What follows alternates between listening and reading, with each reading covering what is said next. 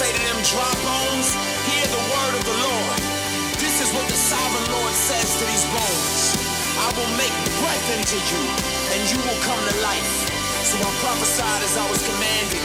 As I was prophesying, there was a noise, a rattling sound. And the bones came together, bone to bone.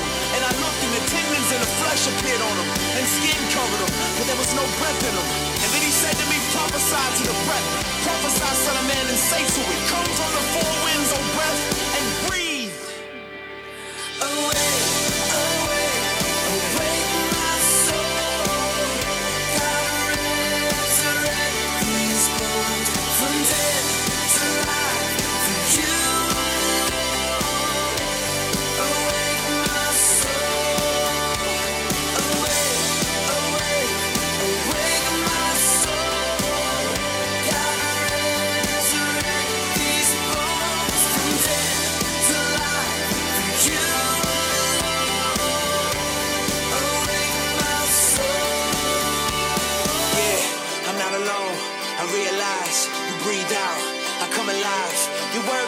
life to my dry bones. Your breath tells death they can ride on.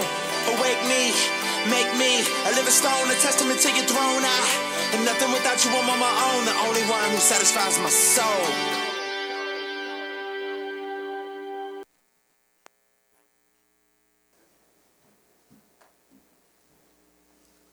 Amen and good morning. How's everybody today? All right. Um, yes, it's my turn for the drainage. I woke up yesterday morning with all the allergy stuff, but we're going to get through this. Um, real quick, a couple of praises. Rubia, we've been praying for, and our mission trip to the African continent, returned home safely yesterday.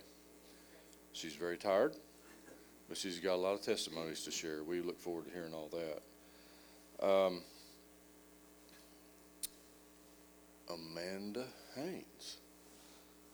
That's answered a prayer that you're feeling good. We're so glad to see you. Great to see y'all today. Glad you're feeling better. That's a praise. And then a prayer request we've got. Teresa's got a surgery scheduled on March 9th, so keep her in your prayers that the doctors will have wisdom, all will go well that it'll be a success and her healing will be better than the doctors ex- ex- expect. Um, and of course, a little further from home, remember the the uh, country of Turkey.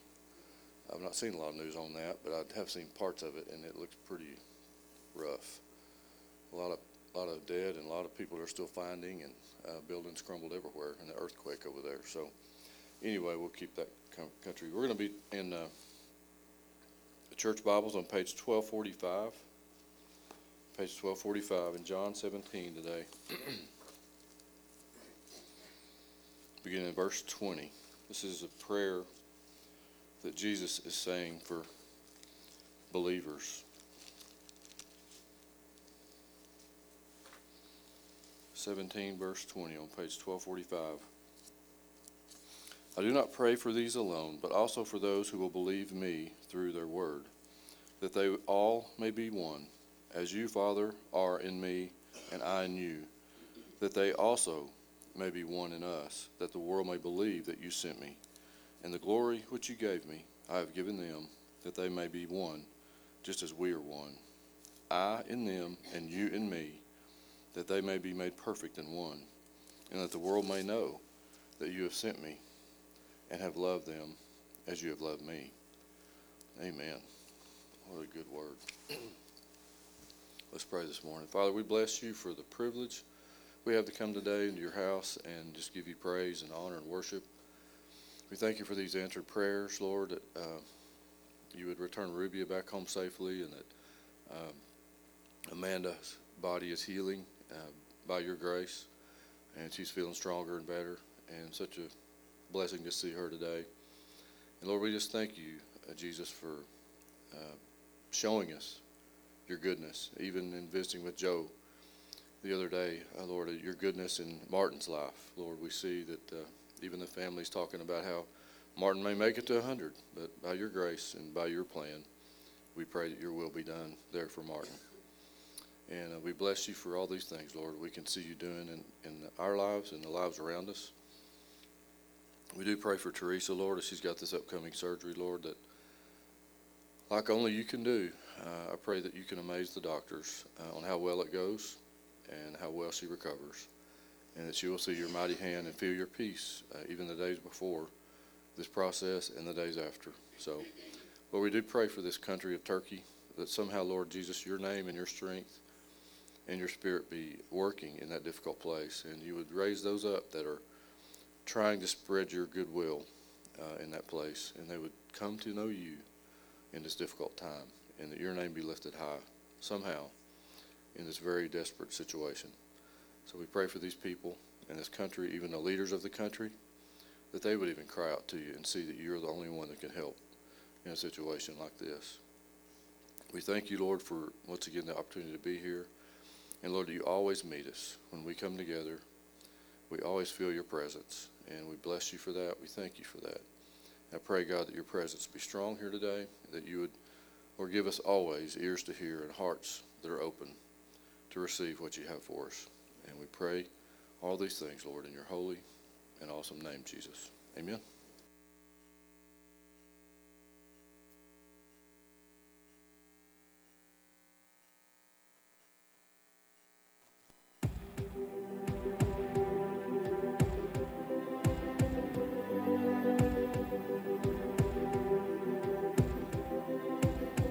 I can see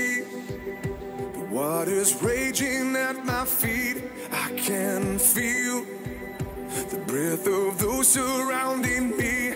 I can hear the sound of nations rising up.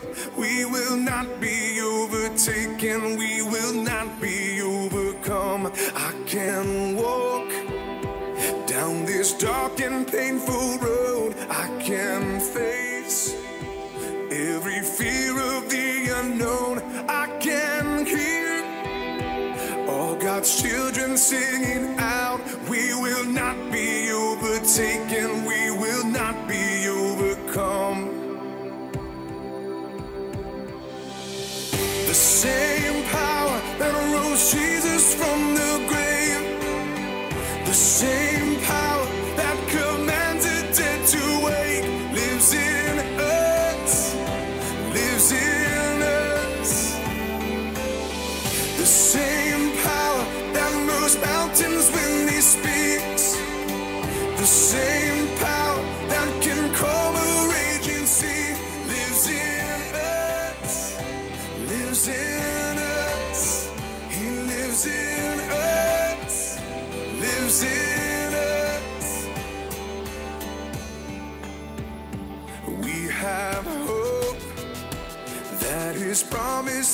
are true in His strength.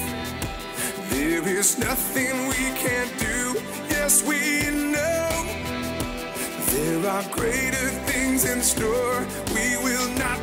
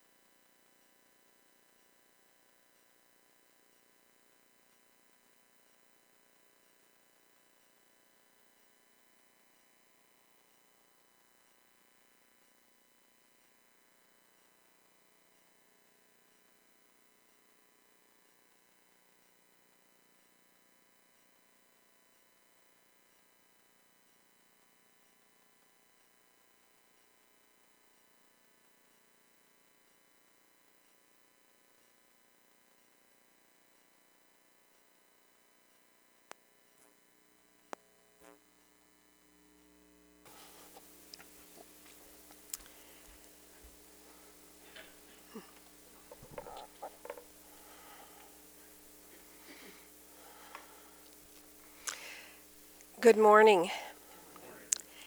All the worship was wonderful this morning. I love the songs. And that last song, I just, it brings me to tears. And um, it's just a powerful place, I believe, as we come and recognize who He is. So, um, the Lord assigned me to teach today. And um, I was trying to ask him about what I was supposed to be teaching on. Daniel's been teaching for the last few weeks in Philippians and and uh, bringing some powerful messages, but I didn't feel like I was supposed to continue in Philippians today, but rather I felt like the Lord had some place for us to be um, particularly different or, different today than, than in Philippians. And, and so I was asking the Lord, and, and of course I had a thought about maybe where we needed to be. You know, we always have a thought we come to the Lord with. and so I was asking the Lord, I said, there are several places that I know of in our church that people are having hurtings and, and difficulties and struggles and, and, uh, trials, and I said, Is there a place of an encouraging word to bring to those that are hurting? And um, the Lord is so faithful, isn't He? So He has a word today. And uh, it wasn't exactly as I thought it was going to be, but I love what He has for us. So, how many of you feel like there is something heavy on your heart, something you're struggling with, a trial, a difficulty, a place of just, you need to see Jesus?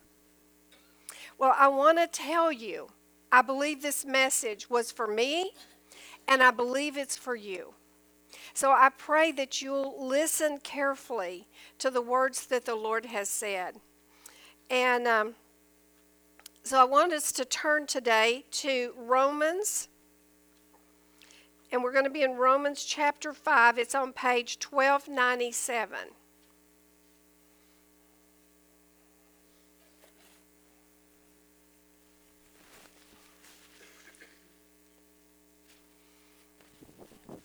Page 1297, Romans chapter 5.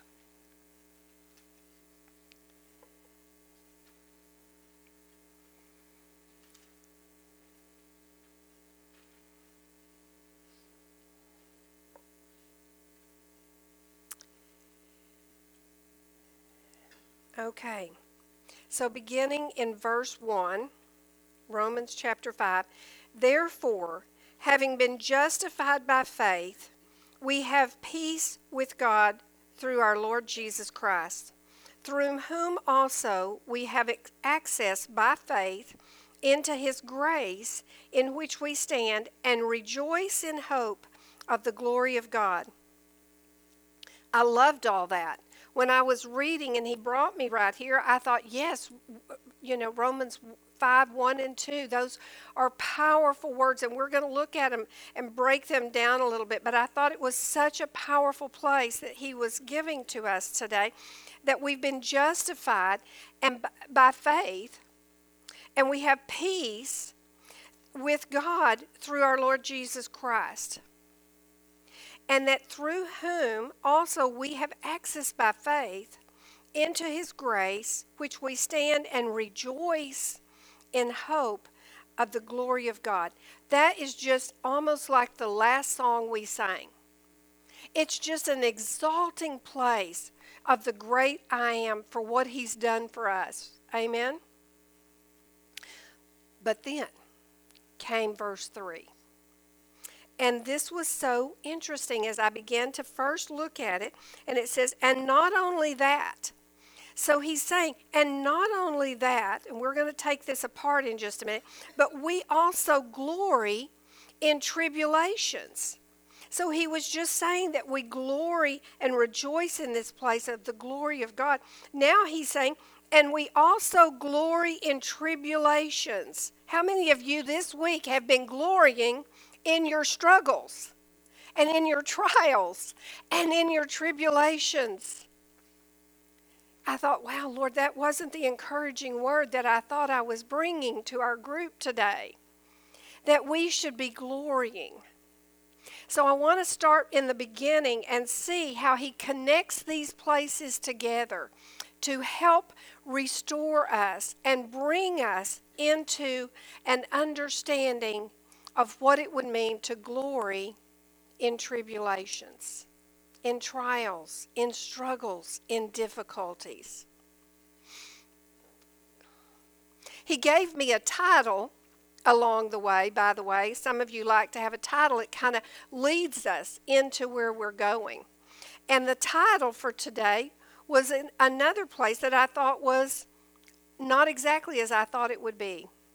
Because you have to remember what I was asking for was an encouraging word. And what he began to give me didn't seem to be encouraging at the moment. But I want to tell you, by the end of my study, I was just in tears with the encouragement and the strength of the Lord.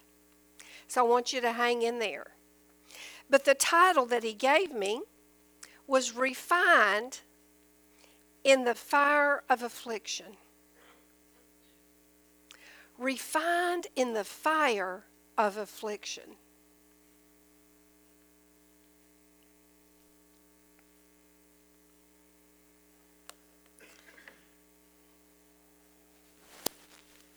So let's begin and unpack verses 1.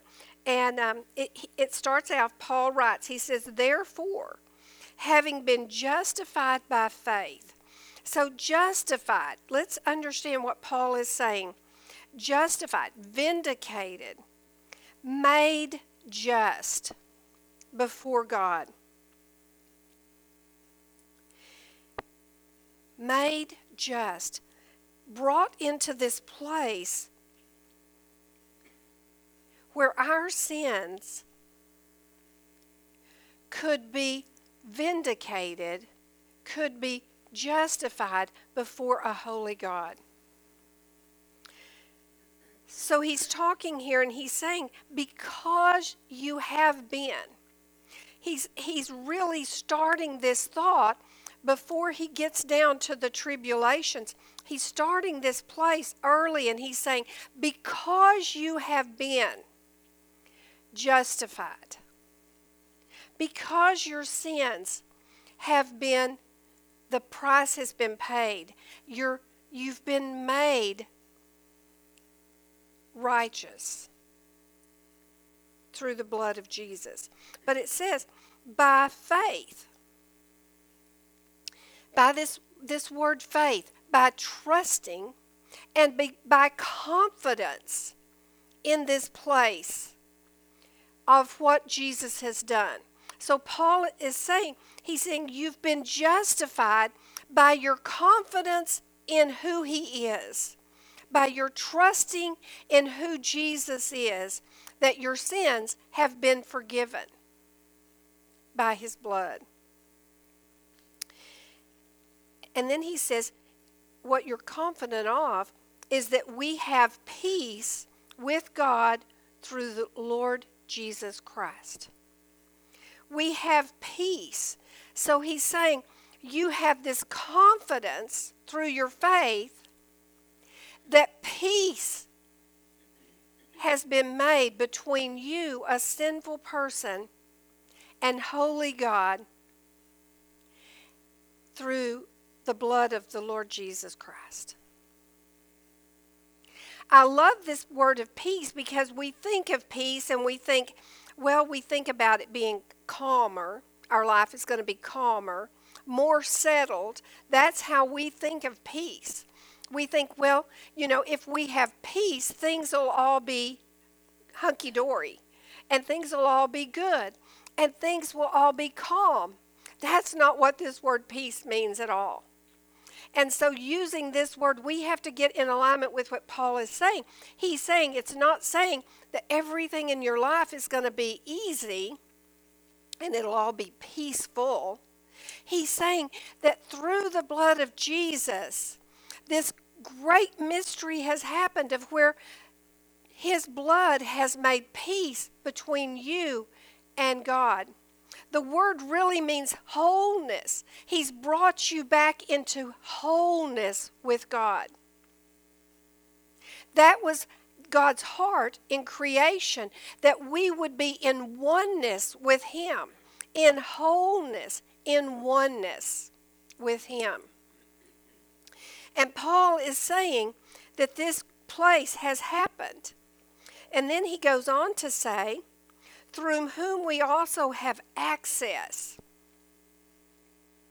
Access. The privilege.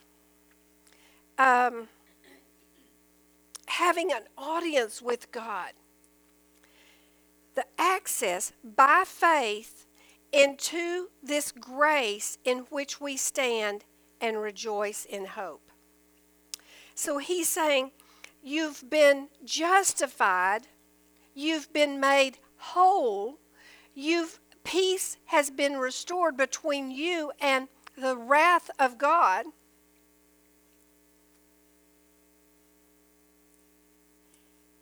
But he also says, but you also have access. You have a place that you can come into.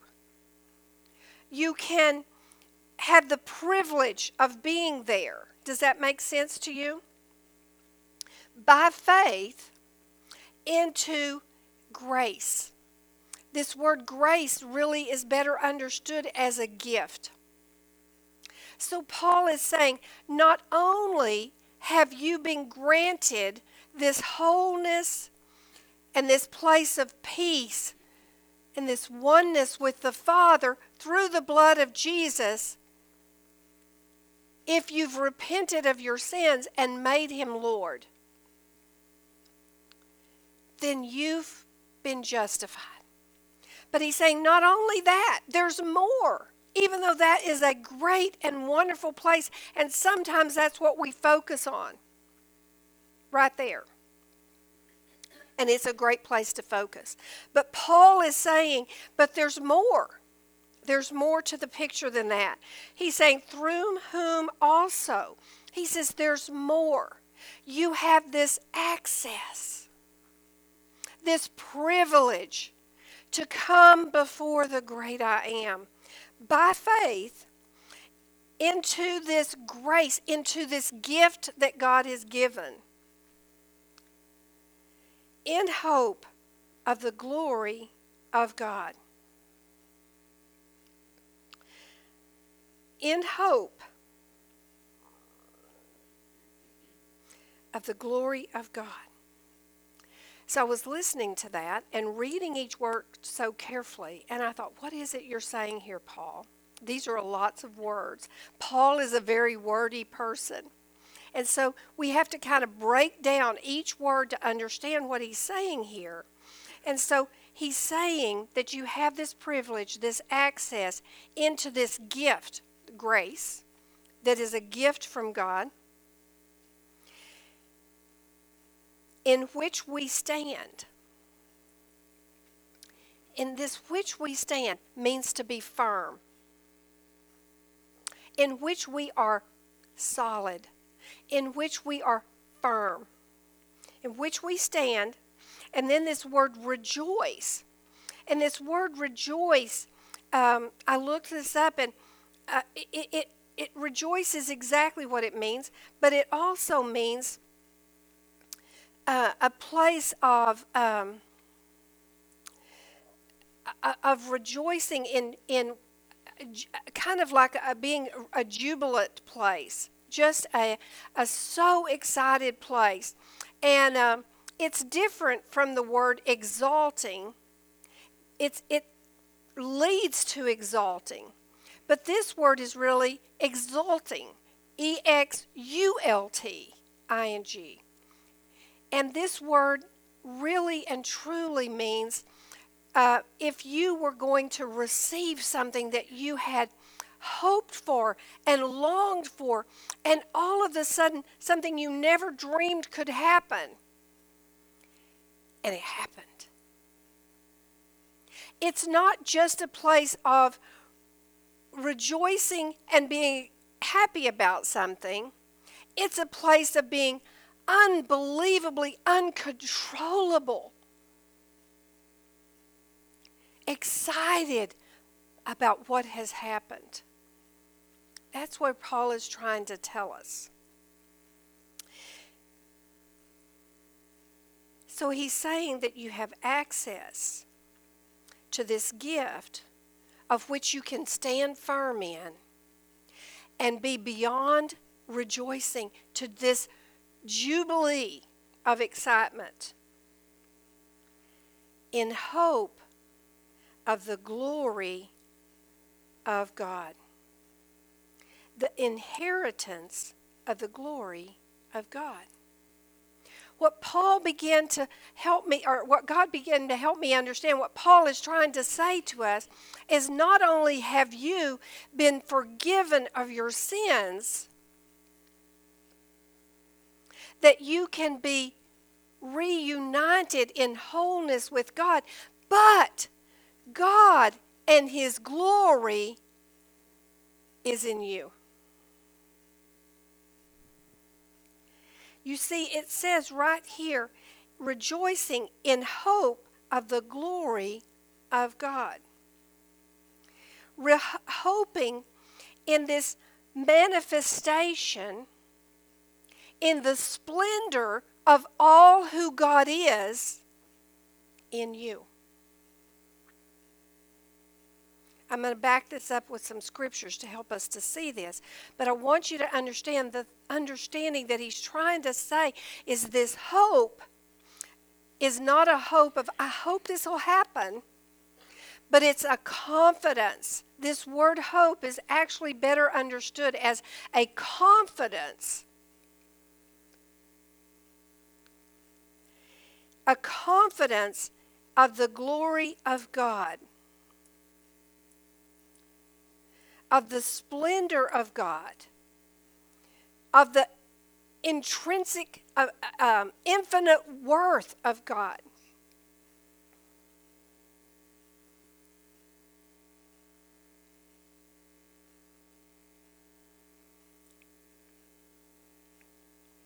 turn with me you can put a marker here we're going to come back to this shortly turn to me turn with me to colossians 3 it's on page 1354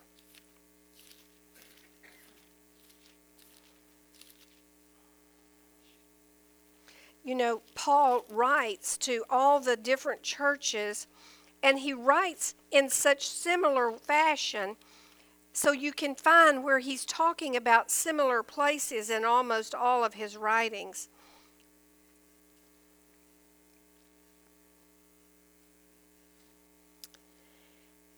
So I want to show you two things. In this uh, chapter 3, Colossians chapter 3, verse 4 says, When Christ, who is our life, appears, then you also will appear with him in glory.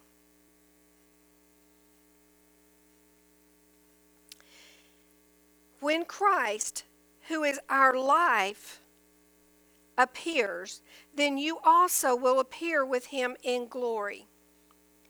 So he's talking about at the very end that you will appear with him in glory, in the, in the fullness of who God is, in the splendor of all that God is, in the end. Okay? But I want you to turn back one more page to verse uh, chapter 1 verse 26.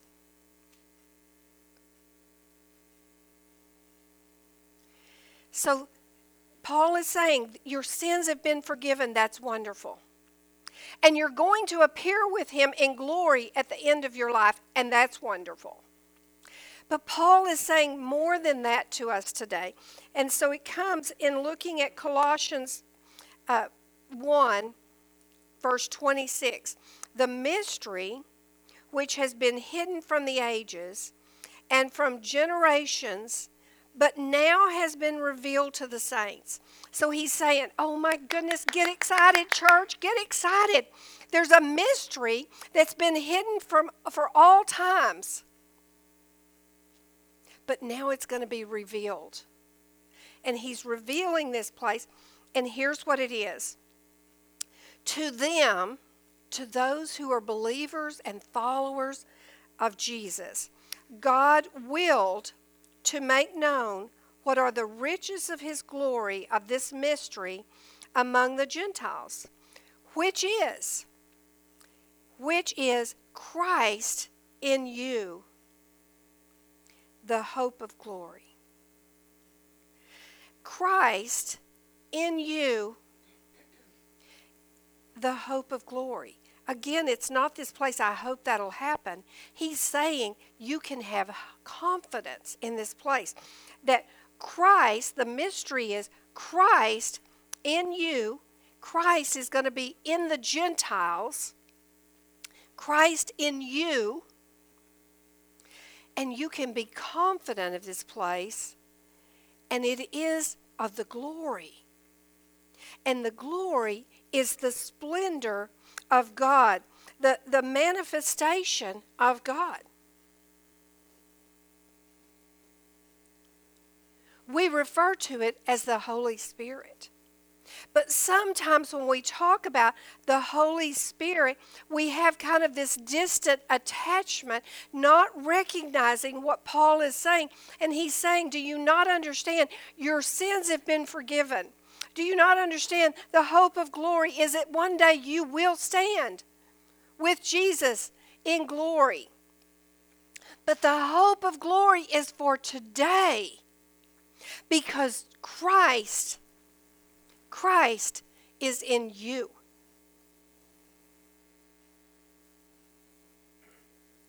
I don't think we grab hold of that sometimes. So I want us to go on and continue back in Romans Romans 5. And this is what Paul is saying you should be rejoicing about. He says you should be rejoicing in verse 2, um, yes, verse 2, where he says, says that we shall stand, stand firm, and rejoice in confidence in the glory of God in the glory of God being in us. Because he's going to go on and help us to understand that. And he says, not only that, not only should you be excited about all these things that I'm telling you are fantastic, but he's saying you also, not only that, but you also should be, uh, let's see, but we also glory. You should be in rejoicing. This is the same word, this glory here is the same word that was used as rejoicing. So it's that place of saying, Oh my goodness, I'm so excited about this place. And what is it we're excited about? He says, in trials, in troubles, in tribulations, in difficulties.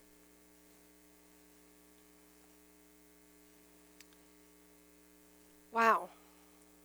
You see, I could almost, I was right with the Lord when I asked for a message of encouragement. And He says, These are the things Christ has done for you, and you should be rejoicing in these places. And I thought, Yes, that is such great encouragement. And that is so true. And He said, Then you come on to verse 3.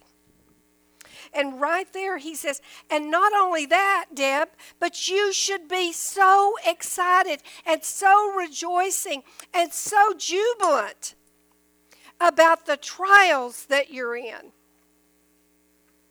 And I went, wow, that doesn't sound like the message I thought I wanted to bring today. In fact, I just started writing a few things down. Let me see. He gave me um, a scripture too. I want to take you to. So leave your marker here and go with me to Second Corinthians, page 1335.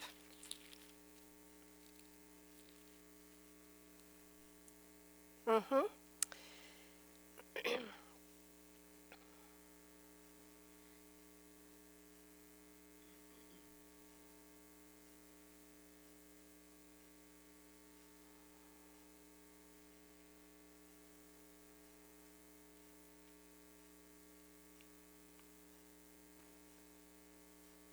to help us to understand glorying in this place of tribulations, of trials, of difficulties. Paul writes, starting in 2 Corinthians chapter 12, verse 9. he writes, I'm sorry, did I give you the wrong? Second Corinthians, did I say First Corinthians? Oh, good. Second Corinthians chapter 12. It's on page 1335, starting in verse 9. And he said to me, My grace is sufficient for you, for my strength is made perfect in weakness. Therefore, most gladly, I will rather boast in my infirmities, that the power of Christ may rest upon me. Therefore, I take pleasure in infirmities, in reproaches, in needs, in persecution, in distress, for Christ's sake. For when I am weak, then I am strong. You see, I, I wrote down some things about um, these words as I looked up these places of infirmity, and I just put down some things infirmities in sickness. So he's saying, Therefore, I take pleasure in sickness. And I wrote down from a cold. Maybe you have a cold, but you can take pleasure. You can rejoice in it. Wow, I know what we were all saying, man, I hadn't thought about that today. That's for sure. Arthritis, when your pains are hurting you. In this pain and trial of tribulation, are you rejoicing? In, in the places where we see those suffering with cancer, are we rejoicing? This doesn't seem right, does it? So, what is Paul saying? In difficulties from a traffic jam or, or a, a road rage that somebody's cut you off in the, as you're driving along, are you rejoicing in the difficulties? To financial hardships, when you're just struggling to pay the bills, are you rejoicing in the trials?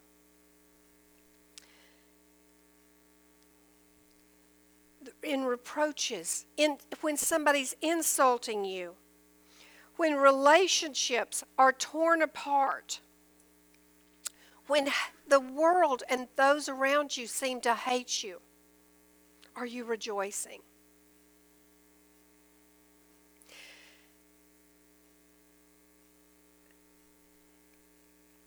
Even to this place of persecution and anguish to those places that are gut wrenching inside of us. When there are gut wrenching disasters around us, I was thinking when I was writing this down about these sweet people in Turkey because Paul was there. There are churches there, there are believers there. And it's gut wrenching the destruction that they're in. I was watching some of the news as I saw them pull out a family of six, all alive. But they'd been there five days with all the rubble on top of them. They weren't sitting in a room that they happened to open up and there's the family. No, they were all under these boulders, laying flat, crushed beneath the boulders and they pull them out one at a time. Alive. But how hard would it have been to be rejoicing in that place? So you begin to wonder does Paul not have a sense of reality here, of how hard it is, of what's going on?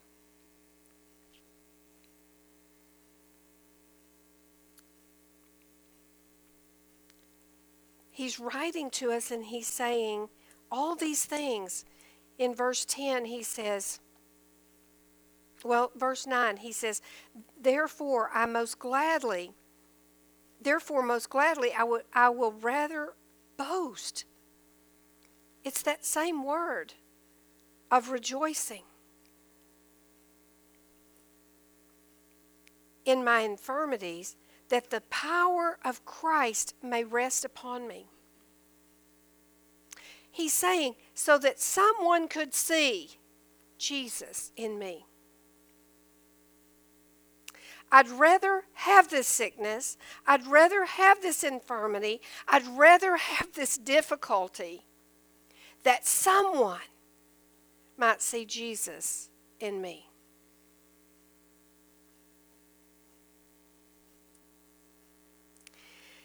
Therefore, I take pleasure in infirmities, in reproaches, in needs, in persecution, in distresses, for Christ's sake. You see, He's done all of these things for me. It, Paul is saying it's my honor to serve the Most High. And whatever way he could use that someone else might could see Christ in me. For when I am weak, then I'm strong. He's saying, in my weakness of when I can't do this, Christ in me makes it happen. And He is strong. My willingness to align with Him, He would strengthen me for His glory.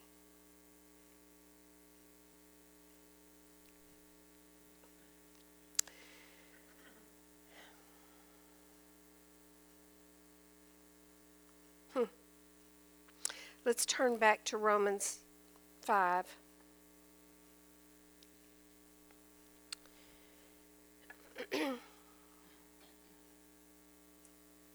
and let's continue on. Let's start with verse 3 again so that this comes together. It says, And not only that, but we also glory, rejoice, are excited, are jubilant in trials, tribulations, difficulties, infirmities, knowing that tribulation produces perseverance.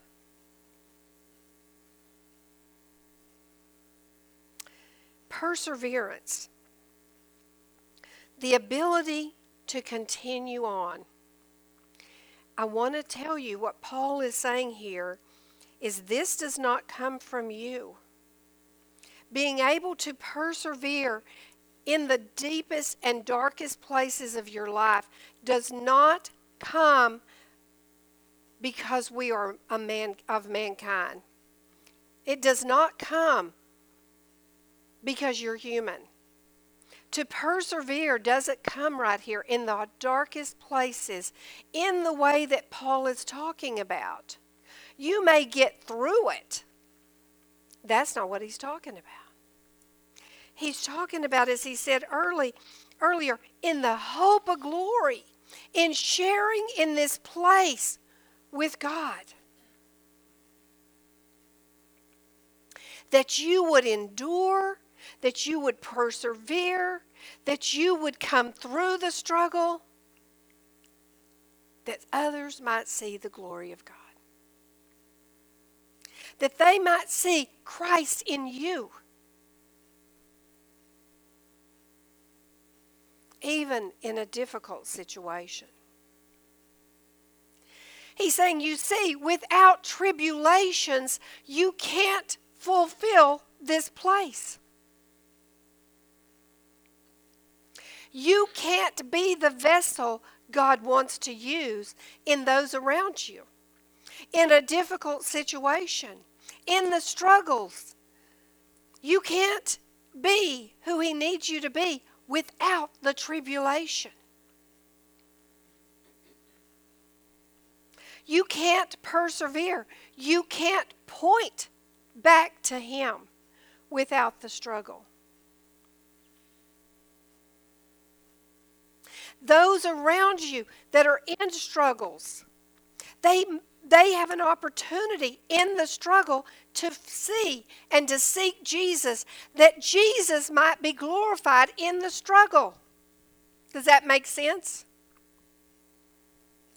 Our prayer is not that the struggle will go away, but that Christ would be seen in the struggle.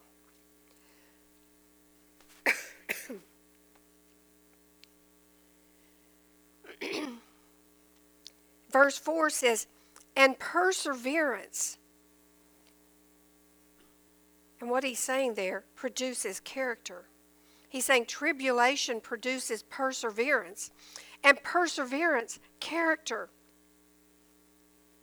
I looked this word up because to me, I believe that character might be the, a consistent, moral, godly behavior that exemplifies Jesus, right?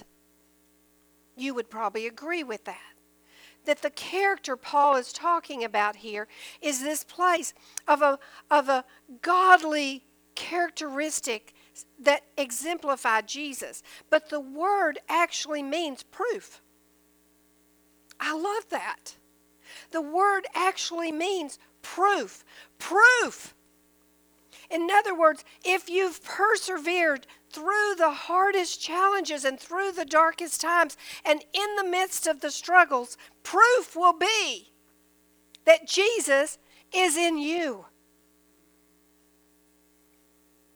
So, tribulations, trials, hurts, sufferings produce perseverance. They give you an opportunity to persevere with Jesus that he might be seen in your character.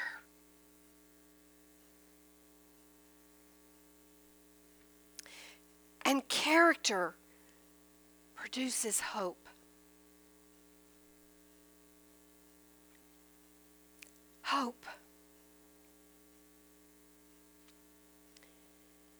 Hope. Remember this word. It doesn't mean, oh, I hope something good will happen.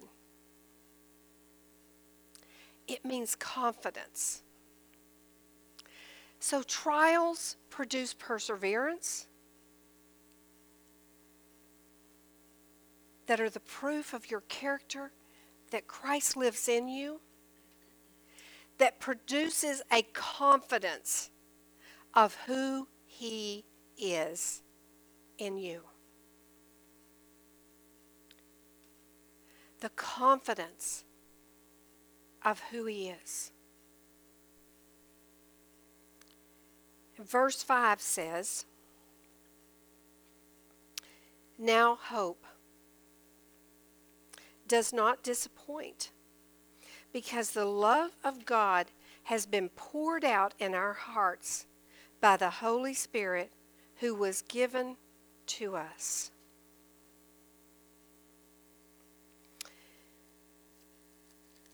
So, this place of confidence, this place of confidence, confidence in who He is, even in the storm, even in the tribulation, even in the trial. Your perseverance will strengthen your character, proof of who He is, and will produce, even in you, a confidence of who He is. As well as those around you will see Him.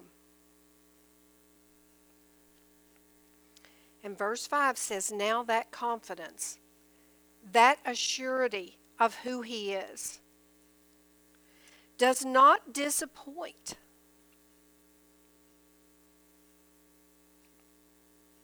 Wow. Oh, if we could remember that in the beginning moments of the trial. God will not disappoint. You see, the confidence of who He is grows in these trials in us. That we might be strong when we're really weak.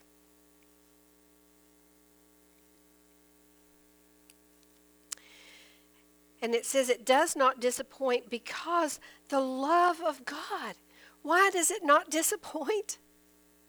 Because God's love has been poured out in our hearts by the Holy Spirit who was given to us. It's the gift, it's grace. That God, in His great love, would allow you not only to be forgiven of your sins, not only for you to stand with Him in glory in the, in the end times, but for Him to live in you and His glory to be in you today. That's what Paul is saying. He's saying, in your trials, and in your tribulations and in your aches and pains and in your sufferings and in your sadness and in all of the places that you're going to walk through. Can you rejoice? Because in those places you will see Jesus in you.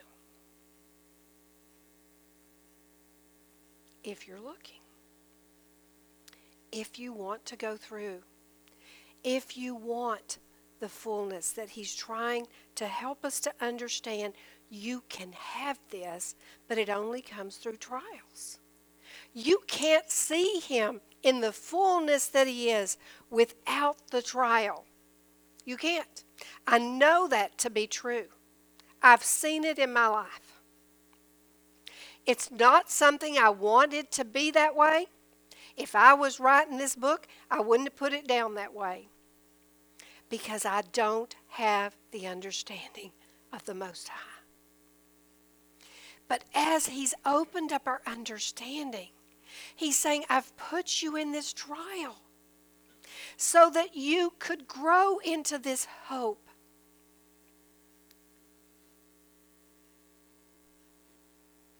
So that you could see me and others around you could see me.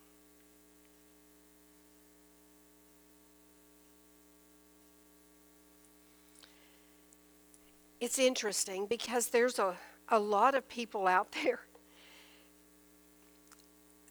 that teach and preach a prosperity gospel. I don't like prosperity gospel. I believe in Jesus helping us in hard times. I believe in healings. I believe in God making a way when things are difficult. But it's not always in the way the world would define it.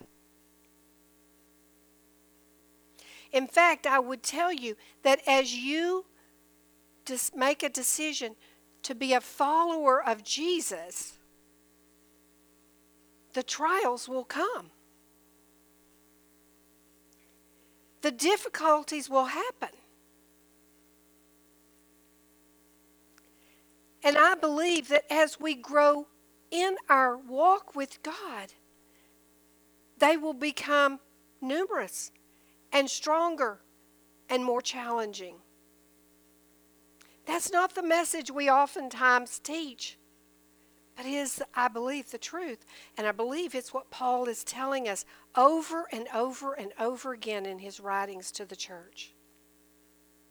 Is that if you are going to be a follower, if you're going to claim the place that Jesus has justified you before the Father, has brought you into wholeness, has forgiven you of your sin, if you're going to truly proclaim these places, then you have to be aware that God's growing you is going to be through trials.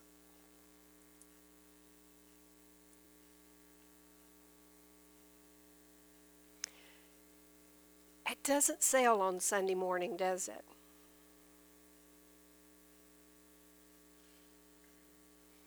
It's not oftentimes what the multitudes want to hear. That if I join up with Jesus, I'm going to walk through the fire.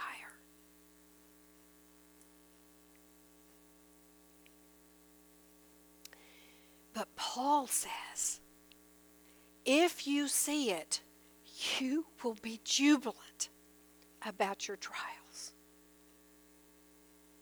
You will be rejoicing in your trials because it's a place for you to grow and persevere with Him that will build your character to reflect Him, that will truly draw you into the hope of who He is. What a great message on Sunday morning. What a great message for people who are struggling. Because God has not forgotten you because you're in the trial.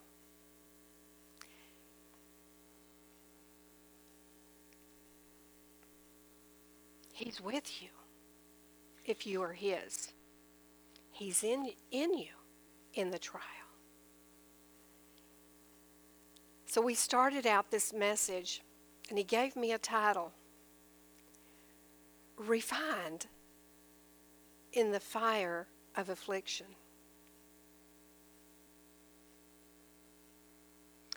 I couldn't help but think about Shadrach, Meshach, and Abednego as they were thrown into the fire. And as they were thrown into the fire, the guards said, We only put three in the fire Shadrach, Meshach, and Abednego. But we see four are standing in the fire. You see, Jesus was in the fire with them.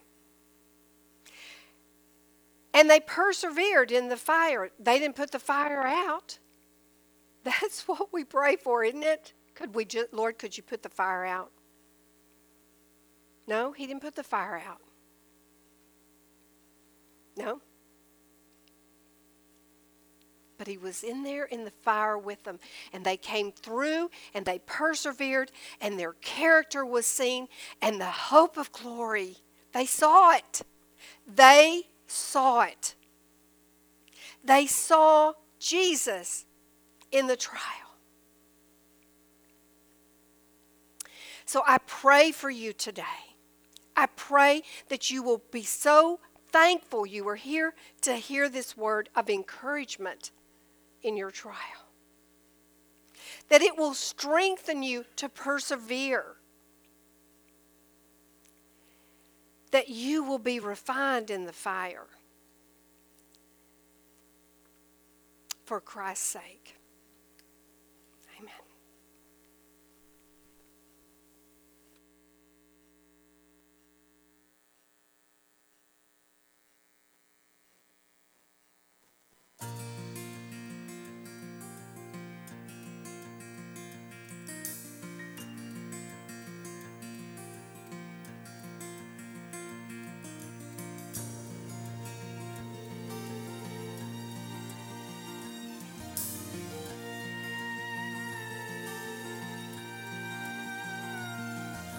I never said that I would give you silver or gold, or that you would never feel the fire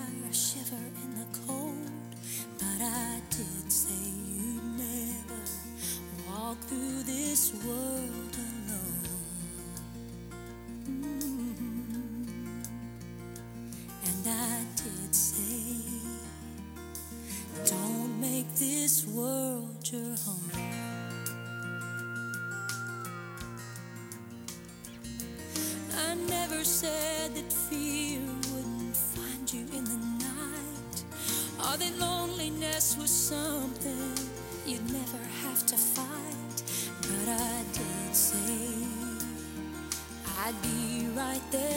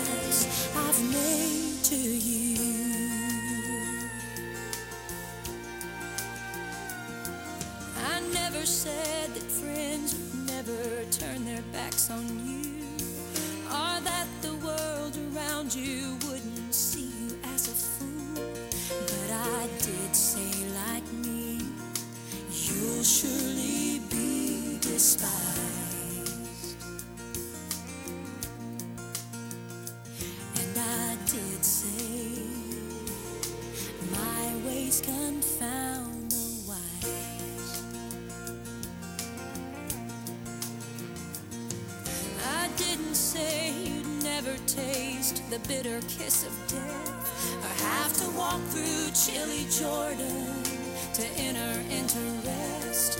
But I did